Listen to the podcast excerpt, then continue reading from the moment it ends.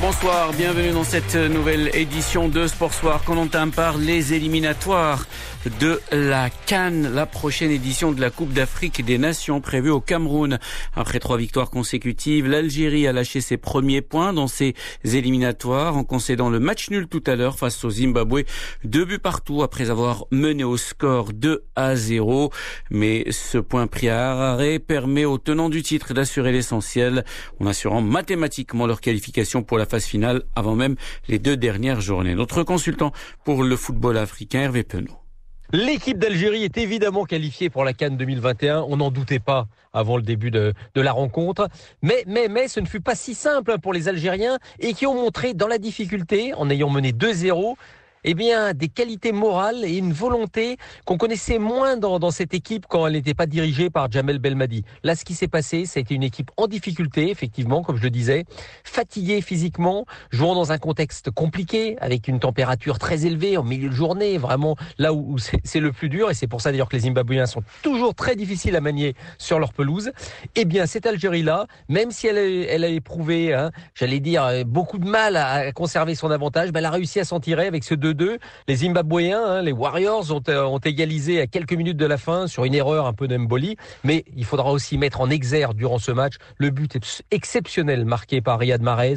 Une aile de pigeon pour s'emmener la balle. Hop, un adversaire et deux adversaires dans le vent sur sur deux trois fins de corps, une frappe entre les jambes du gardien, un Maresque comme on l'aime, alors qu'il n'a pas fait un match en lui-même exceptionnel, mais le geste le geste qui restera de cette rencontre. Et puis surtout, Belmadi confirme qu'avec cette équipe-là, il est ultra difficile à battre, même quand l'équipe est moins bien, même quand les joueurs sont fatigués. 22e match sans défaite, phénoménal.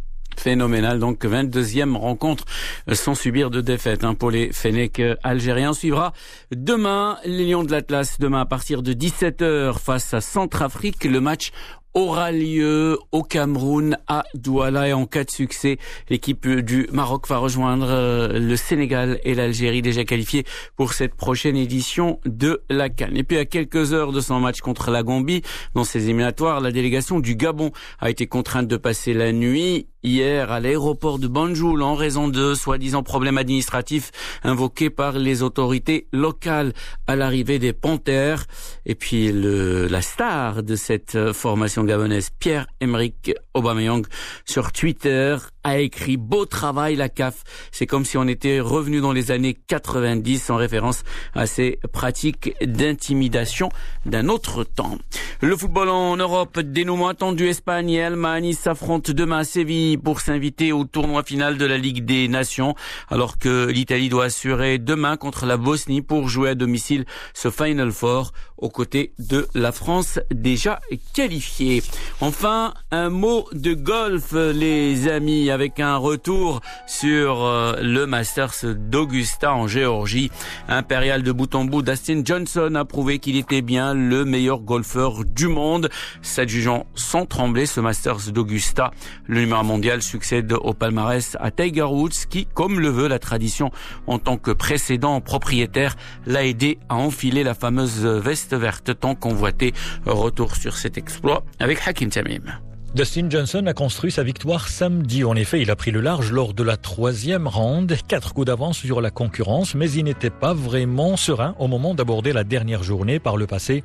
Quatre fois, il était en tête dans des majeurs après 54 trous, mais le numéro un mondial a flanché. Hier encore, le début a été poussif, mais Dustin Johnson a rapidement rectifié le tir en signant des birdies au 6e, 7e, 13e, 14e, 15e trou pour tuer tout suspense pour gagner son deuxième majeur et surtout pour enfiler pour la première fois de sa carrière la fameuse veste verte. Jean-François Bessé, spécialiste de golf. Dustin Johnson est passé pro en 2007 et il a eu une très très belle trajectoire. C'est même très peu pour lui parce qu'il a fini deuxième de tous les tournois majeurs et il lui manque plusieurs victoires majeures puisque euh, il a vraiment la, la taille. Déjà, il fait 1m93 et la carrure pour euh, obtenir d'excellents résultats dans les tournois du Grand Chelem. Quelques chiffres pour illustrer la forme olympique de Dustin Johnson. Il a signé un record avec une carte de moins 20. Il devient le premier numéro 1 mondial à s'imposer à Augustin depuis Tiger Woods en 2002 et confirme la suprématie des Américains qui ont gagné 6 des dernières éditions de ce Masters.